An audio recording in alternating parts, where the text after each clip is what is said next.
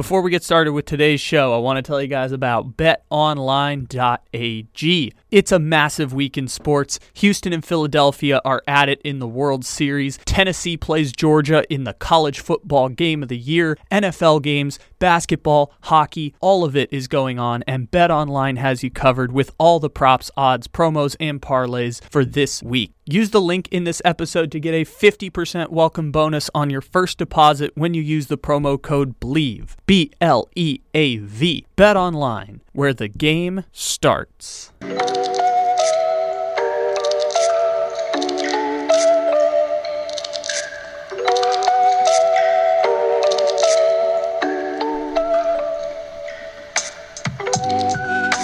Good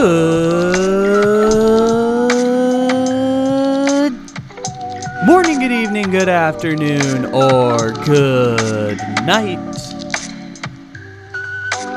However, and whenever it is you may be listening, thank you for stopping into another fantabulous episode of the Take It Easy podcast live on the Bleav Podcast Network. Except it isn't live because it is, as always, a podcast. Welcome, welcome, welcome, everybody. It is November 2nd, according to my count. It may not be that according to your count, but we appreciate you stopping in, however, and whenever it is that you may be listening. Today's just one of those days where, after, you know, not a whole lot of major, major sports news breaks within a span of a week, shall we say, this is just one of those days where all the breaking news happened within like 10 minutes of each other. Within 10 minutes, I learned about the TJ Hockenson trade, the Bradley Chubb trade, the Chase Claypool trade, learned about the situation with the Brooklyn Nets and Steve Nash, learned about Willie Jackson going to the Steelers.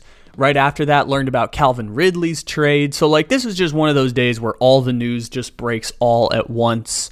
So, we're going to talk about all of that coming up on today's show. It's one of those rare days where the topics of the day are the topics to break down in full. So, we're going to start off by talking about the Brooklyn Nets, and then we're going to get to some of the NFL trades. Specifically, I want to talk about the Laremy Tunsil trade and its conclusion coming up at the end of the show. The first place I want to start is talking about the Brooklyn Nets. And there's a lot here to unpack with the Brooklyn Nets. The reason that today is the day to talk about the Brooklyn Nets is because of what's happening with their head coaching situation. That's the news that broke on Tuesday. For those who have not heard, Steve Nash, no longer the head coach of the Brooklyn Nets. Ime Udoka, about to become the new head coach of the Brooklyn Nets. That's the story that breaks on Tuesday. That's the story that makes it so that this cannot be ignored any longer. And I, ignored is not the best way to put it. Just it's not a serious conversation, but when you have a major coaching change like that, sports wise, there's a lot to unpack there. And when it's Ime Udoka, there's a lot to unpack there. So that's a story that really needs focus. And before we get to that, we're going to put that story away to the side. We're going to put Steve Nash and Udoka away because the first place to start is talking about Kyrie Irving. And when it comes, for those who are new to the show, I've explained this before that um, back in 2018, the first back when we had a, an Instagram page called Comical Sports Memes, which still exists now, a new version of it you can follow on Instagram with the link in the description of this episode. We got into beef with Antonio Brown. We got blocked on Instagram, got blocked on three different Instagram accounts, blocked on a Twitter account by Antonio Brown. Like we went all in on Antonio Brown back then, and now that we have the information we have about Antonio Brown, whether it be everything that happened with the Raiders, and this was the learning experience for me. Everything that happened with the Raiders for Antonio Brown was incredibly informative because I took that as like, hey, I'm starting this podcast. Let's just laugh at this dude who freezes his feet off and fights with a head coach and swings his helmet and gets cut by the Raiders and then signed by Tampa and Tampa ends up going oh sorry, signed by New England and ha ha ha, look at all this and then oh wait a minute. Antonio Brown also sexually assaulted someone and exposed himself to another woman and beat up a truck driver and had charges pressed against him. Now this isn't as funny anymore as him calling Mike Mayock a cracker pointing out that Jon Gruden was a racist before everyone knew Jon Gruden was a racist, freezing his all like all that stuff was funny to me and then it wasn't funny anymore. And then Antonio Brown has become what Antonio Brown has become now. And so my point on that is do not give that story breath. Do not give them attention. Do not give them life. Let that story die off. Acknowledge it when it's necessary. Let it go not worth the time, not worth the energy, and definitely not worth keeping in the media news cycle. The reason Antonio Brown and now by and large Kanye West are still talked about is because it drives conversation points. Sometimes it's conversation about nothing, but the fact that it's people will follow this story with intent sometimes becomes a self fulfilling prophecy of the story gets life because people want to hear more about these crazy people doing crazy things. And Kyrie Irving has fallen into this group as he checkmated the Brooklyn Nets last year on his vaccination status.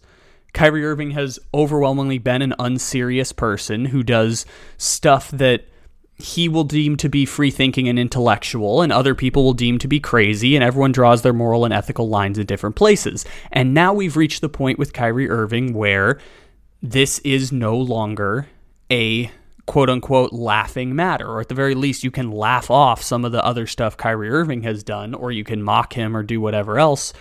But what I pretty much do is ignore Kyrie Irving in those situations, other than talking about, like, hey, he was willing to sit out over his vaccination status and he checkmated the Brooklyn organization. How incredibly interesting is that? That he has the power to checkmate the Brooklyn organization. And now this whole offseason has revealed that Kyrie Irving doesn't have the power over Brooklyn anymore because they are done with that situation and that relationship. And what this leads to today is, or I guess what's led to over the last week is Kyrie Irving becoming the the face, along with Kanye West and Antonio Brown, of a rise in anti Semitic language and anti Semitic behavior across the United States in the most transparent way. Not even like the, the like, hey, we're going to within the structure, uh, the, sorry, the structural racism or the structural anti Semitism. Even beyond that, just the straight up anti Semitism of like, 1940s and 1950s anti-Semitism and the the anti-Semitic tropes that have come out uh, from Antonio Brown and Kanye West, and further now Kyrie Irving, or at least endorsing such language. And I don't want to talk about this because I don't want to give this story life. Lots of people are talking about this far more eloquently than I can. I have not, until today, taken the time to dissect a nuanced opinion and a nuanced conversation and f- have not taken the time to look for information around this Kyrie Irving story because this Kyrie Irving story is not something that I feel like I should dissect and I should spend the time on because there are far more eloquent and articulate people. And I'm a person who says unserious people should not be taken seriously. At this point, if we're going to talk about the Brooklyn Nets, I also recognize I'm going to have to sit down and I'm going to have to start finding nuanced information to present about this Kyrie Irving situation. And so I have not done it myself. I, I did not go and read the tweets and the uh, book based on what Kyrie Irving was articulating, uh, which is known as uh, Hebrews to blank. I'm not going to say the, the old timey slur for black people, but Hebrews to blank. And I went to Pablo Torre, he works for ESPN. He watched the movie, he did the research, and I'm going to take secondhand accounts because this is how we learned about the Kyrie Irving situation in the first place. Kyrie Irving, uh, re- or I guess, promotes this book on his, or this book and movie on his Twitter account and then Rolling Stone ends up clicking on the link and watching the movie and going deeper into this and looking at, like, hey, there are some pretty clear anti Semitic tropes in this situation. And like I, I said from the beginning, if credible journalists are saying across the board this is anti Semitic, and Jewish people across the board are saying this is anti Semitic. And the only people I see on the other side of the argument is Jason Whitlock, probably anti Semitic. So then I went further now that we're doing this story and I looked at what Pablo Torre did in his research. Again, he's a, a reporter for ESPN and he found a fake quote from Adolf Hitler that was not actually from Hitler in the story. If you want to follow his Twitter, I've linked the um, tweet here. I'm not going to repeat it, but I have linked the tweet, the Twitter thread from Pablo Torre into this story. And you go further and, and, he looks into the movie and in the movie you find or i'm sorry he go further and look into the book which by the way the book and movie have the exact same title the author talks about the five major falsehoods that the jews have established the third of which that he lists on here is that 6 million jews were killed in the holocaust during world war ii and it's a, it's a again a falsehood established by the jewish controlled media in america which is blatant anti Semitism, like the most blatant anti Semitism that you can find in this case. The same shit that Kanye West is peddling around for attention and whatever the reasons may be that I'm not going to dive into because that story is not worth my time. There are more articulate people, such as Vincent Goodwill of Yahoo Sports, talking about this with the Kyrie Irving context, and Bomani Jones on ESPN. He does a podcast called The Right Time. I'd recommend listening to those people if you want more detailed, nuanced information around the Kanye West, Antonio Brown, and Kyrie Irving sides of this conversation. Again, it's not for me, not the person who can give in depth analysis on that. That's a better place to go. So, what I can point to is that Twitter thread from Pablo Torre, Vincent Goodwill, Bomani Jones. You can see better context around this situation. And so, with that, you follow up on Monday. I'm sorry, not Monday, on a uh, Saturday night, where a day after the tweet comes out, Kyrie Irving ends up doubling down in that Twitter clip, or I'm sorry, that press conference clip with Nick Friedell that has gone kind of viral now.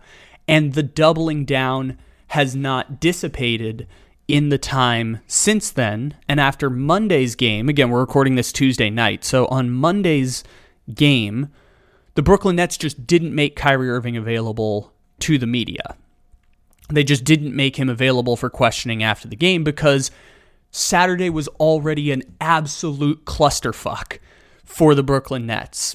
Just absolute clusterfuck. Because not only do you have, hey, Rolling Stone has just released this story that's like, hey, if you watch the the movie that Kyrie Irving has put out and read the book based on the movie of the same title, Hebrews 2 blank, you will see that this is very clearly old timey anti Semitic tropes that apparently are not old timey now because this has been the conversation in America for the last two weeks is like, hey, Kanye West is peddling blatant anti Semitism, and you're seeing anti Semitic, not necessarily protests, but anti Semitic rallies and anti Semitic hate crimes being committed as a result of Kanye West's outspokenness and empowering people based on what Kanye West, Antonio Brown, and Kyrie Irving have been peddling in terms of conspiracy theories and anti Semitic tropes over the past two weeks. And because Kyrie Irving has doubled down on this situation, and because the Brooklyn Nets are not making him available to the media for the time being, this is a situation where Kyrie Irving's NBA career is over if he does not back down on this. And that's why I believe it is highly, highly probable that Kyrie Irving will back down on this case. That Kyrie Irving is going to back down. He's going to apologize. He's going to denounce the support of Kanye West that Kanye put out on his Instagram, where he's posting Kyrie Irving and saying there's still real ones out here.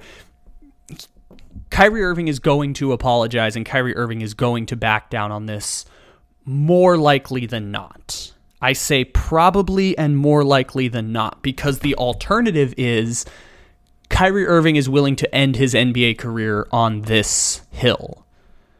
And we know that he was kind of sort of willing to end his NBA career on the vaccine thing, although vaccinate he could checkmate the Brooklyn Nets with his power. He used up that power over the past year because Brooklyn was ready to let him go and he opted in because rare is the player empowerment situation where he wants to stay with the team and the team doesn't really want to keep him around but they kept him around because they had no other choice and Kevin Durant wanted Kyrie Irving around, and Kevin Durant wasn't going to get traded, so Brooklyn's just kind of rolling out with the same team that they had before. And so because all of this is going in, all of this has become an absolute clusterfuck just an absolute clusterfuck for the Brooklyn Nets beyond even the vaccinations thing because the vaccination status last year was weird and crazy. Ultimately, when we had that COVID spike at the very, very first week of 2021, Kyrie Irving checkmated the Nets. The Nets let him come back. Remember that when Kyrie Irving was able to play, but Brooklyn just said nope, and he was going to only play home games or road games or whatever it was. Kyrie Irving checkmated the Brooklyn Nets, and ultimately, because of easy and available access to vaccines lowering the COVID rates, ultimately Kyrie Irving was able to play basketball again because the state of the COVID pandemic changed. And around April, they ended up allowing unvaccinated people back into buildings in New York. And Kyrie Irving ended up waiting it out, sacrificing millions of dollars, and checkmating the Brooklyn Nets into bringing him back despite the fact he was unvaccinated.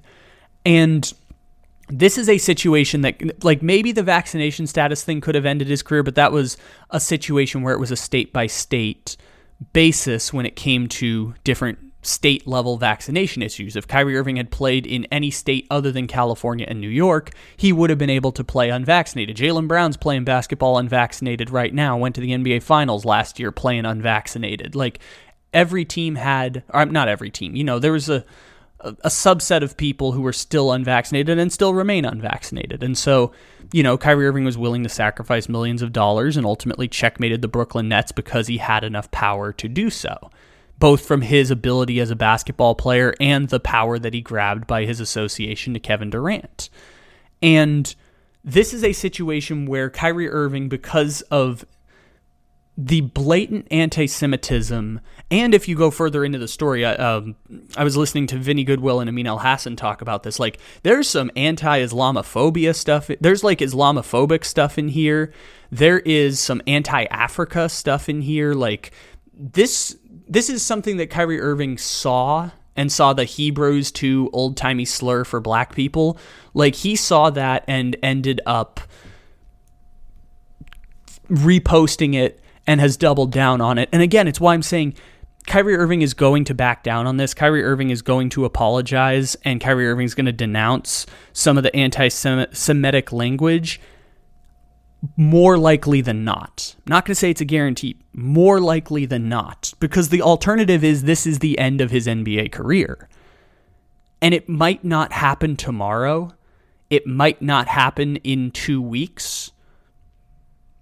As soon as that contract ends with Brooklyn, he's either getting a contract that he is willing to like play for less and go to a place that he doesn't necessarily want to play and even if he does that, it's only delaying the inevitable that this is the end of Kyrie Irving's NBA career if he's not going to back down on this situation. Remember what happened with Meyers Leonard, where he says the, the, the slur for Jewish people on a Twitch stream and that was the he never played another NBA game. Now that's this is the the messed up part about the semantics of this is that Meyers Leonard is Meyers Leonard and Kyrie Irving is one of the 20 best basketball players in the world. Meyers Leonard's career ends that day. Kyrie Irving's career ends 6 months from now. 12 months from now. That's it. If he does not back down on this situation all that Kyrie Irving's abilities as a basketball player, relationships with Kevin Durant, all of the the power that Kyrie Irving has is going to buy him a few months. Is going to buy him of like 6 to 12 months if that of his NBA career if he's not backing down on this situation because if he's not backing down on this, nobody is bringing him in. Nobody is bringing him in to play for their team. And that is where Kyrie Irving's NBA career is going to end. Maybe it happens in a couple days.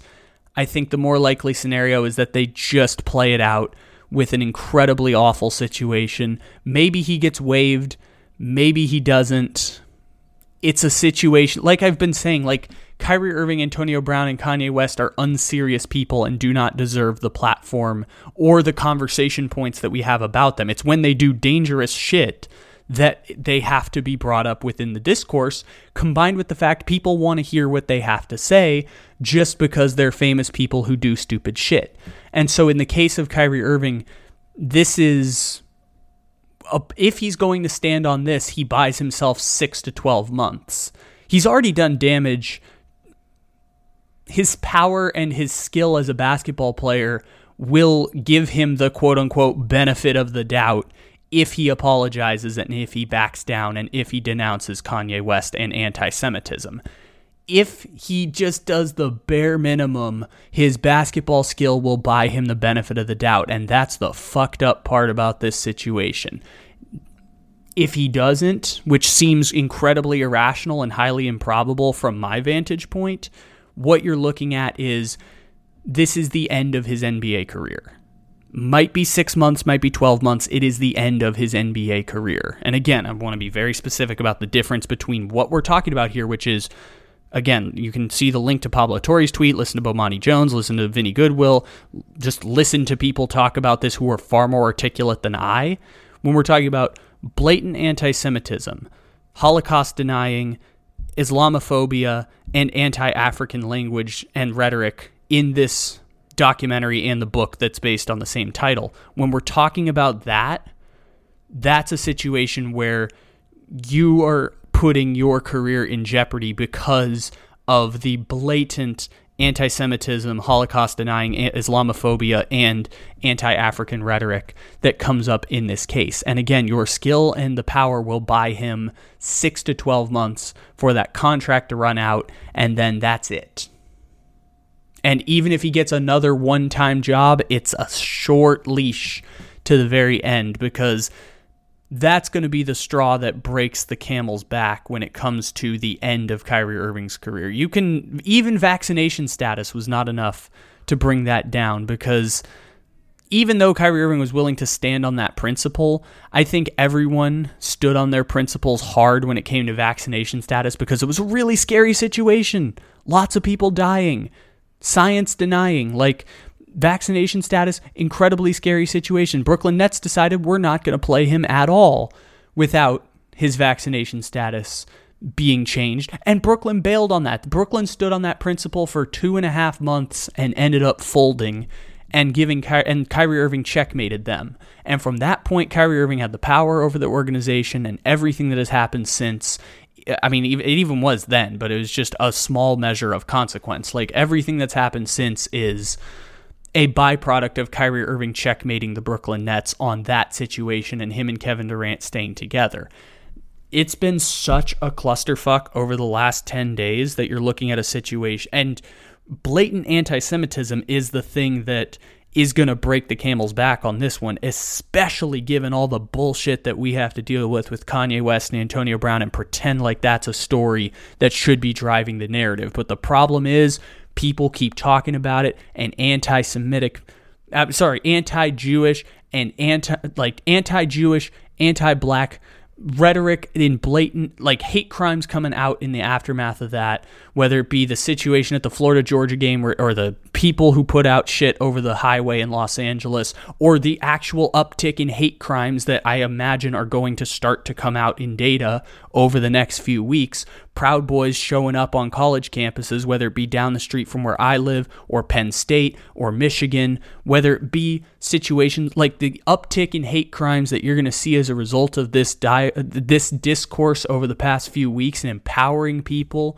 to commit hate crimes and take action against either Jewish people, black people, women, migrants, like you're going to see an uptick as the national discourse continues around this. I'm sure it's there. We just don't have the data to back it up. And so I don't want to be like irresponsible on that. It just, this is what hundreds of years of data suggest that when you have conversations as such like this, you will see an uptick in in antagonistic hate crimes. You, like we have data that suggests this is the case across a, an array of issues, and when that becomes the conversation, that's going to end up ending Kyrie Irving's career if he's going to be on the wrong side of history for that one. And again, he could do the bare minimum. He could be disingenuous as long as he doesn't just keep doubling down on this situation or refuse to apologize.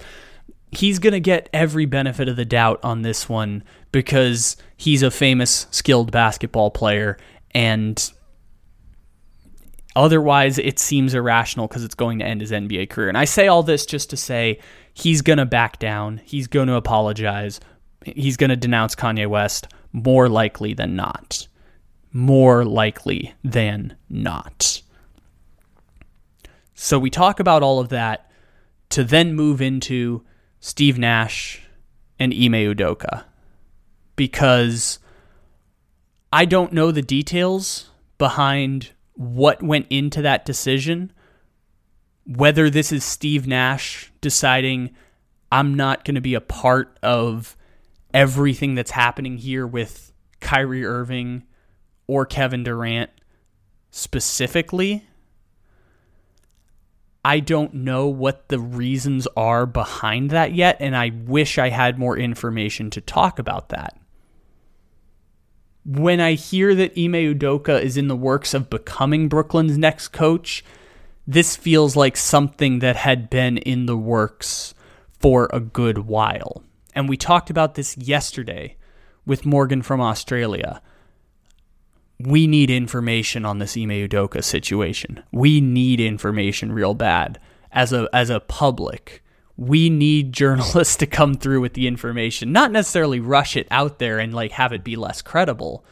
We just need some information about what went into that Udoka situation because you're hearing a lot of conversations within NBA circles about whether it's a situation where he never coaches again. Boston is just letting him walk as coach, which signifies that they just they're appreciative of Brooklyn giving them the easy out on this situation. What are the details behind this case that we do not know about? And why is Brooklyn able to hire Udoka within 48 hours of firing Steve Nash, which suggests that this was a very coordinated effort across a number of weeks as they were trying to put this thing together. And what I'm witnessing when it comes to the Udoka situation is we just don't know why it is that he is being allowed to walk away or why Brooklyn is so interested in having him become the coach right now. And I don't even want to say that this is a I don't want to say that this is a situation in which Ime Udoka is irredeemable. We just haven't seen any consequences as a result of this. We know he's not the coach of the Boston Celtics anymore, but that's just the thing that you do when you have a situation like this. There have not been atonement, there has not necessarily been consequences at this point. Why he would take the Brooklyn job other than his previous connections there is another interesting point to raise, but we just have no information about this situation, and I cannot believe that it happened the way that it did. That now within three days, you're going to have Udoka become the head coach of the Brooklyn Nets as everything falls to shit. Like, this seems absolutely insane.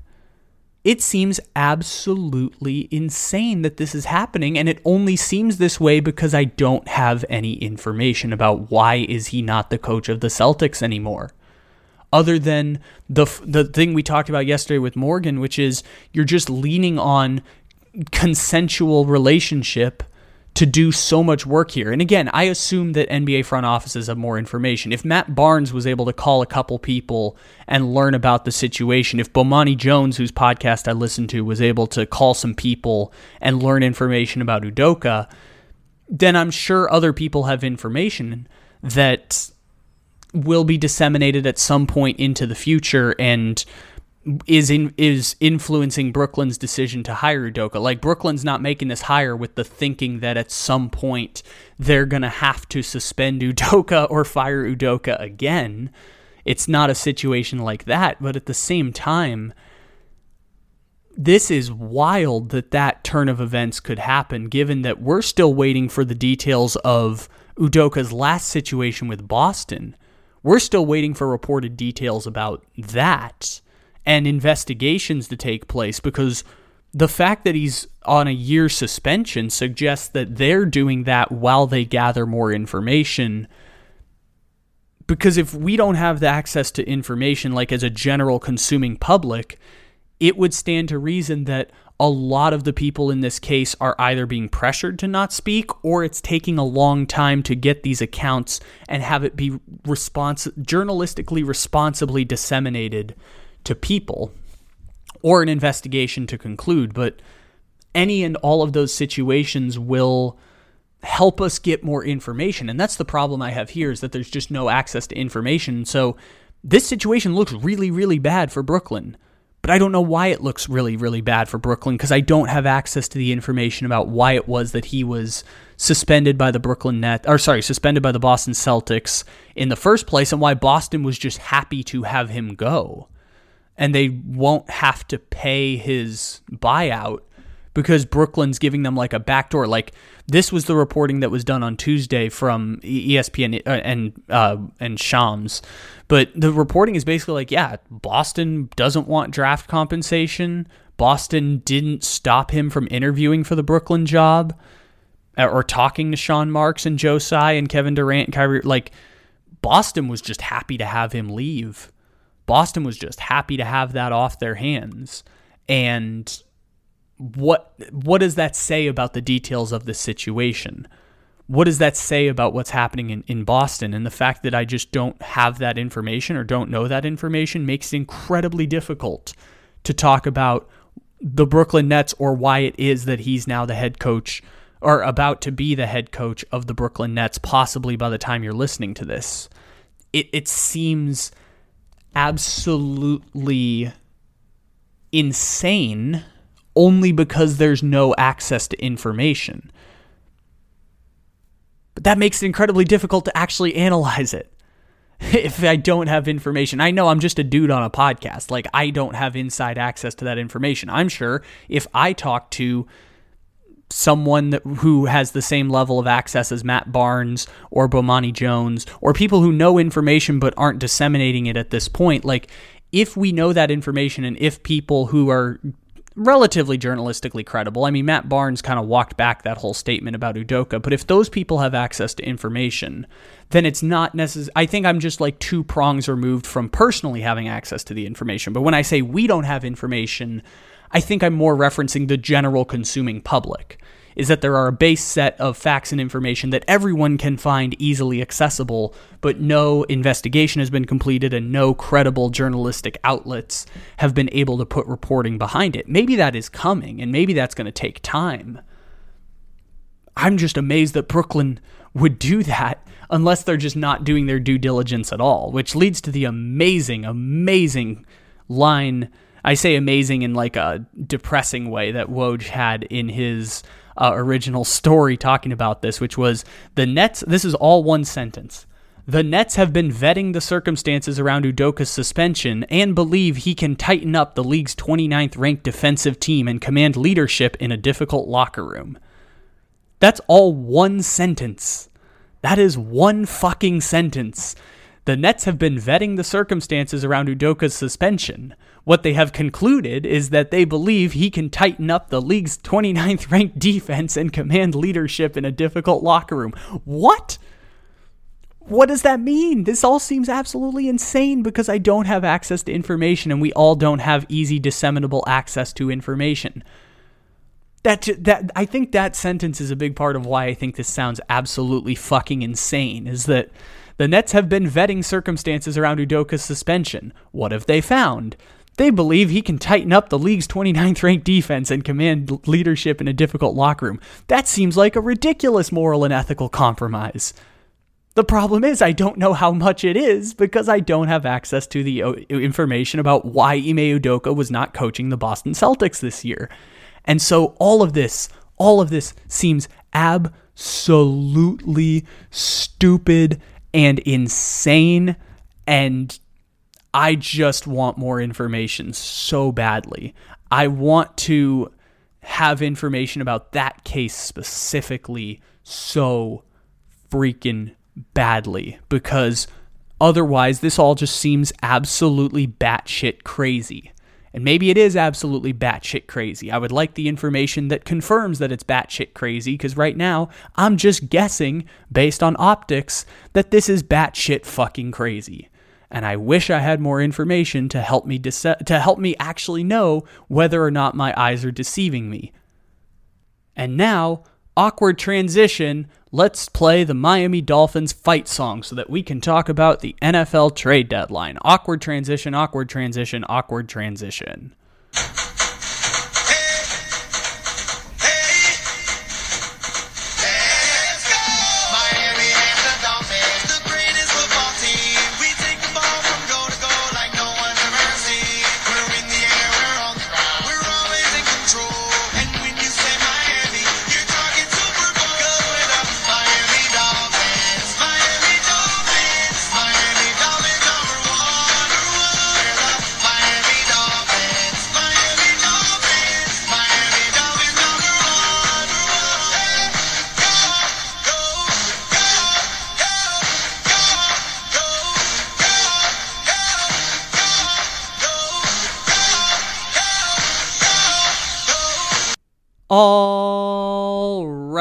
So let's talk a little bit about the NFL trade deadline. The Miami Dolphins, I guess, are the team that kind of did the most stuff at the trading deadline. And the thing that I kind of fell down a rabbit hole on towards, I guess it would be like,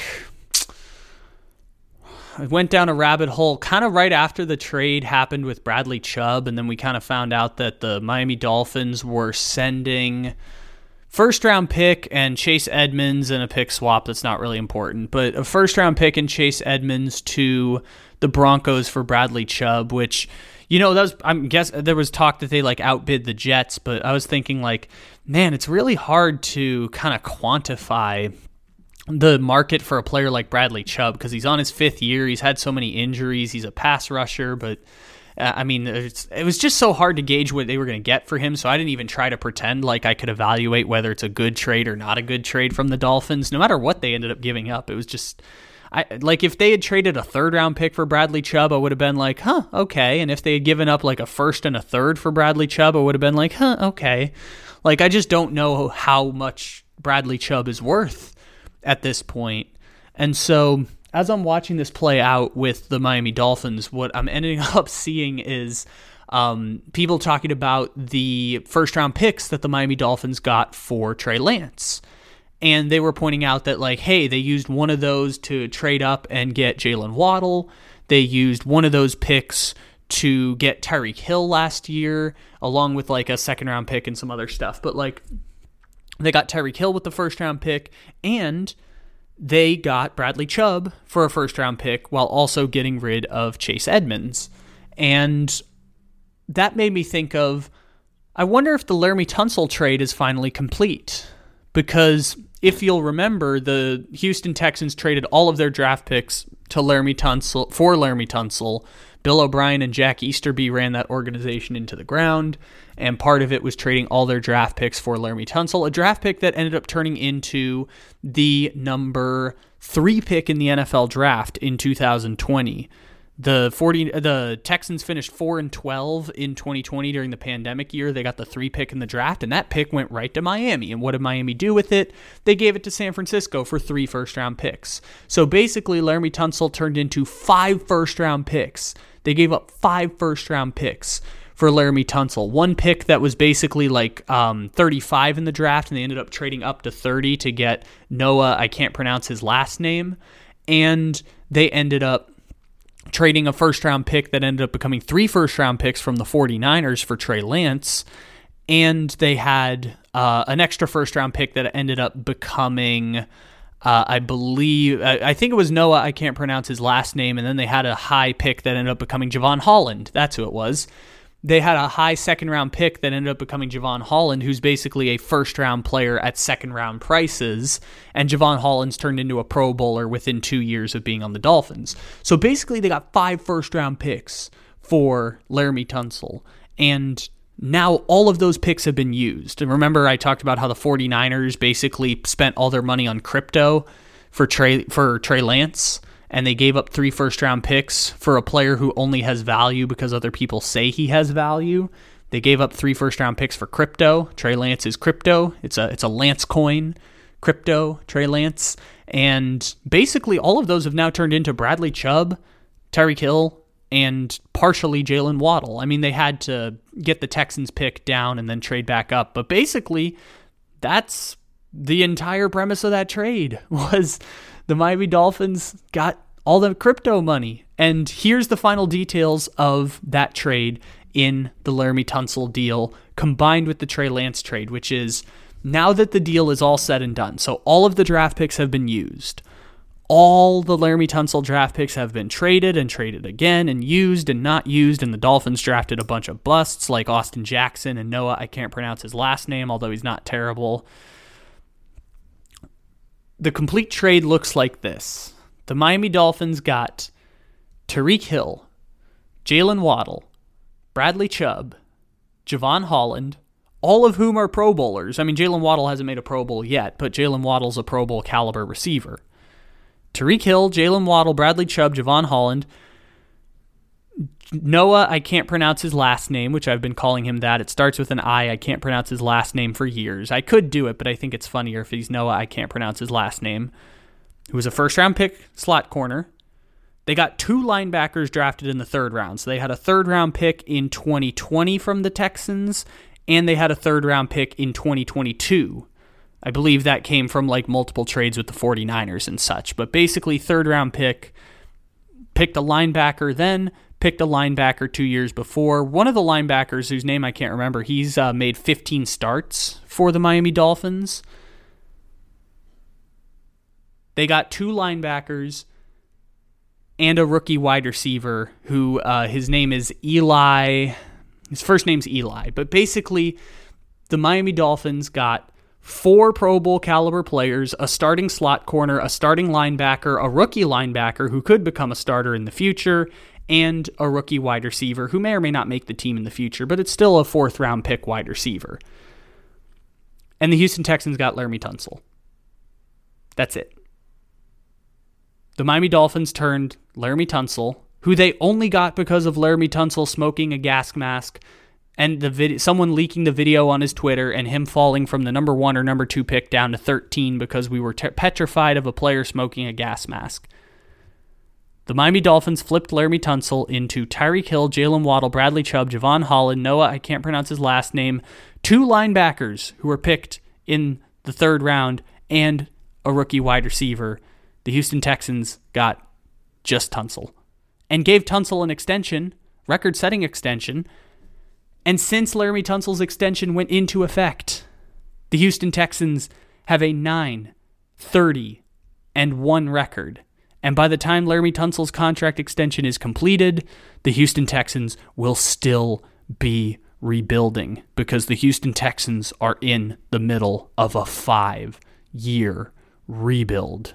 It's a five full year rebuild because of how poorly Jack Easterby and Bill O'Brien ran that organization into the ground. And Cal McNair, you're the owner whose first job was playing video games on the floor of your dad's office. You aren't immune either. Cal McNair, who's good friends with uh, Mitch McConnell, which I think makes you racist by association.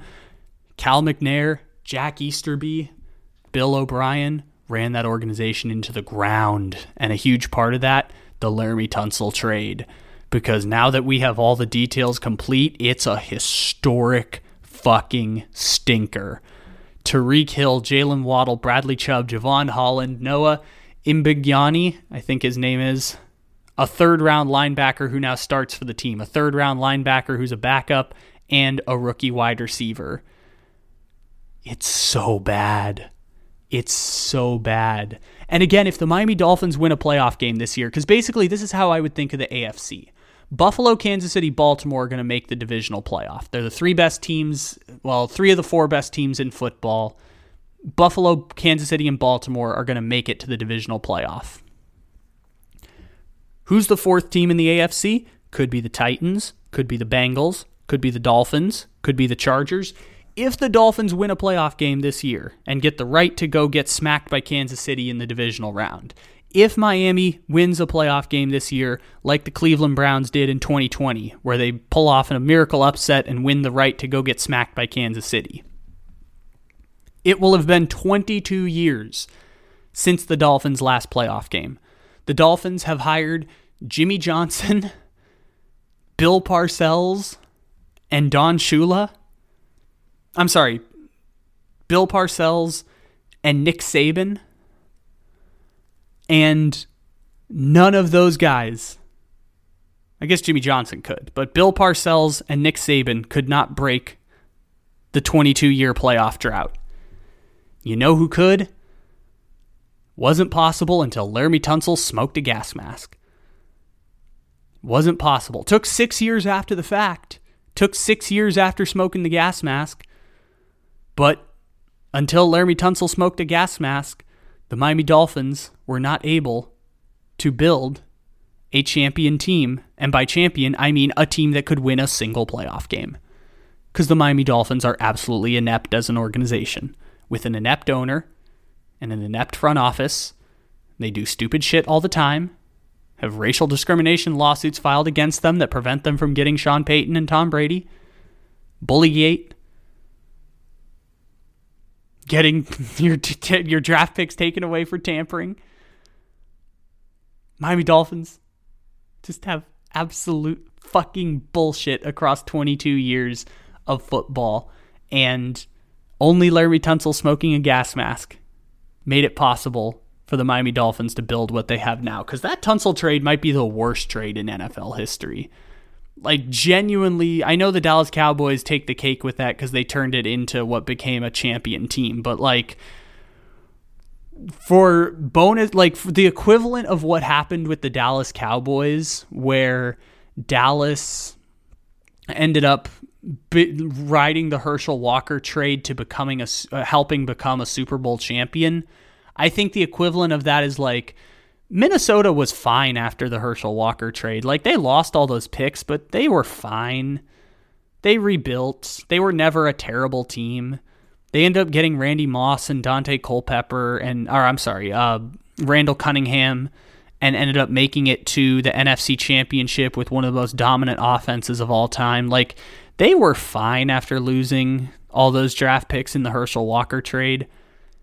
I think the the the, the argument the Dolphins have for being or the the Laremy Tunsil trade has for being the worst trade of the last 25 years is look at how it decimated the Houston Texans. We celebrate every year on January 12th. Yeah, January 12th every year is a celebration of the fact that the Houston Texans were up 24 0 on the Kansas City Chiefs. The Houston Texans are the best team, the best chance I've seen any team have of beating the Kansas City Chiefs in the playoffs. And by the way, the Chiefs have lost in the playoffs to New England, to Cincinnati, and to Tampa. Houston was the best chance of beating uh, the best team to beat the the Kansas City Chiefs that I have seen in Patrick Mahomes' entire career. They were up 24-0 on Kansas City. They lost I believe 52 to 30 something and it was just absolutely atrocious. And what's amazing about this is you're looking at the Houston Texans since then going 9 31 and 1. And the Houston Texans have traded away all of their draft picks, led to the Dolphins' best run of success in 20 years, they gave the sexual predator to Cleveland, and Cleveland might have their best run of success in 20 years. And the, the they gave DeAndre Hopkins and JJ Watt for free to the Arizona Cardinals, and the Arizona Cardinals have had one of their best runs of success in the last 15 years. I know they, they made the playoffs twice in two. Th- I, I, this, it's not as good as the Carson Palmer years, but that's because Arizona's kind of messed up along the way. But they gave away DeAndre Hopkins and JJ Watt for free All it cost was a second round pick and David Johnson for both of those players. And the the he, the Miami Dolphins are the team that got all their draft picks. And they they might win a playoff game. And even if they don't win a playoff game, it's still the most success the Dolphins have had in the last 20 years. All because Laremy Tunsil smoked a gas mask. And they took advantage of the Houston Texans, one of the worst run organizations in all of professional sports. Bears still suck. The Bears still suck. Bears still suck. The Bears still suck. The Bears still suck. They really, really,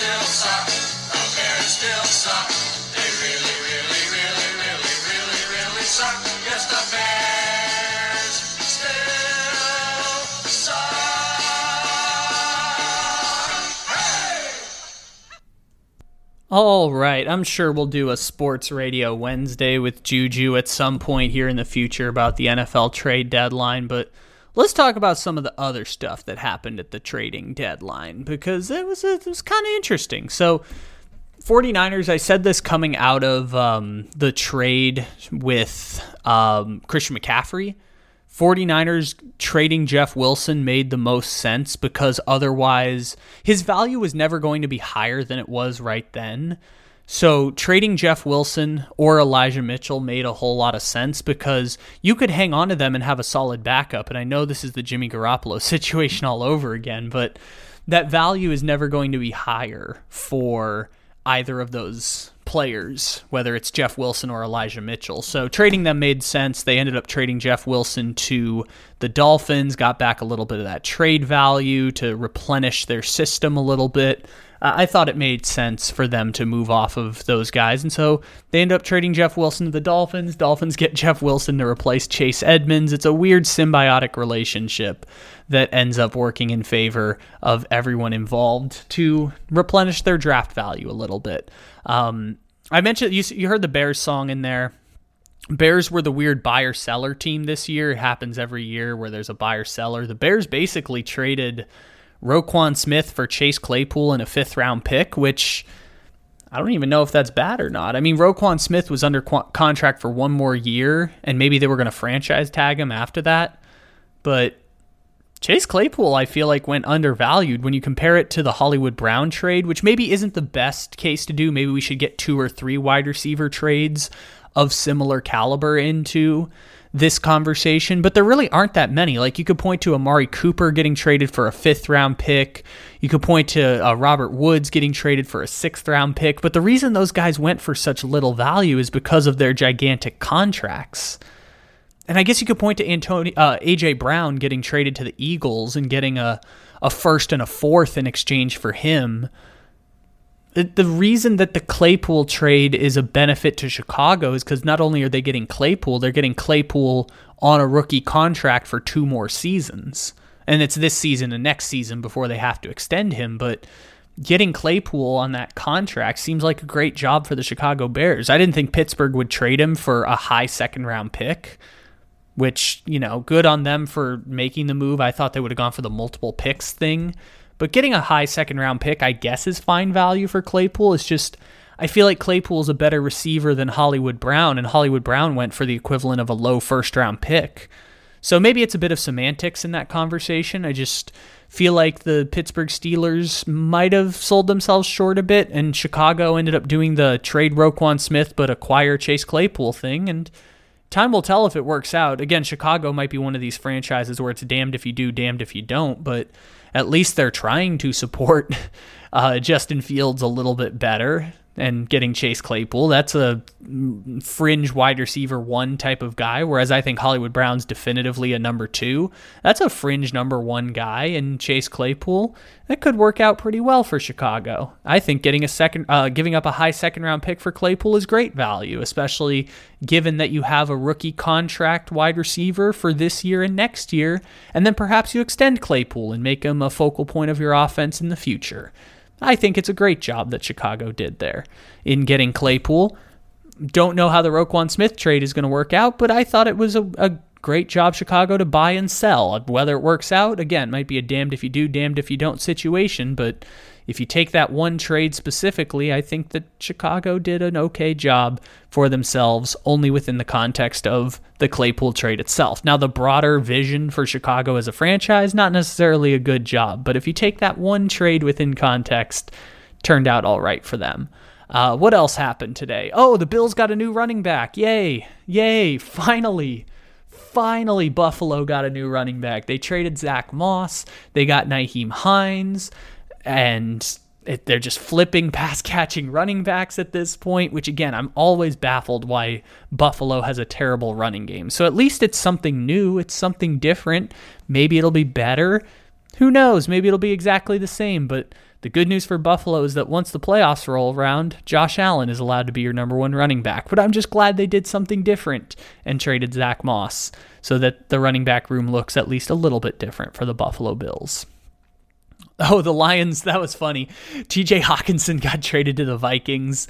Um, we found out Irv Smith Jr. got hurt, so they just pulled a Robbie Anderson move, and they're like, who can we get to play tight end? Let's go get TJ Hockenson and give up some picks for him. And I think they, I forgot what they ended up swapping. It was, um, let's see, it was, I think, a third and a fourth round pick in the swap. The Lions didn't really get that much for Hockenson, I guess, but I don't know. It, it was a it was a third round and a fourth rounder, and I think a, an extra fifth rounder. It was like a third and a fifth for Hockenson and a fourth or something like that. So they basically got Hockenson for a third round pick plus, which that's fine.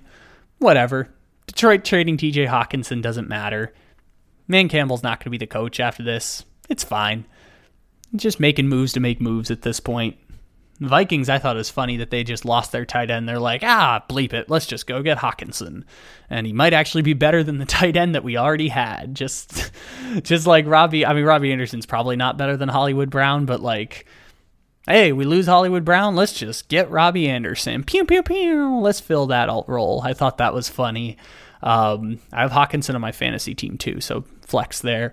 And then the Falcons traded Calvin Ridley. That was the last big move of the day, which they had so many protections on that trade. I should go figure out what the the value was on that trade again because they had so many protections on that trade. Um, let me just read. I, I found it real quick here. Let me just read out the trade that we have here between the Falcons and Calvin Ridley because it is the like the Falcons thought of everything here. So here's the conditions. If Calvin Ridley gets re- reinstated by a date, specific date, it's worth a fifth round pick. Otherwise, it's worth a sixth. If he gets reinstated and makes the team in 2024, it's a fourth round pick. If he hits playing time milestones and makes the team in 2024, it's a third round pick. And if Jacksonville gets a long term deal done with Calvin Ridley, it's a second round pick. This is an incredibly, incredibly, incredibly complex trade. Could be a 2023 fifth rounder, depending on whether he gets reinstated. If he makes the team in 2024, it could be a fourth rounder in 2024. And then if he hits the playtime milestones, it could be a third. If they sign him to a long term contract, it's a 2024 second. They just thought of everything before trading Calvin Ridley. They really, really, really wanted that one pick, and they made sure to protect that pick as much as they possibly could. So that was kind of funny. Anyways, ladies and gentlemen, thank you for stopping in here to the Take It Easy podcast. We've got episodes every single day, Monday through Friday, as well as Wired Up on Sundays. Make sure to leave a five star review wherever it is that you may be listening. And as always, take it easy. We'll talk to you again tomorrow.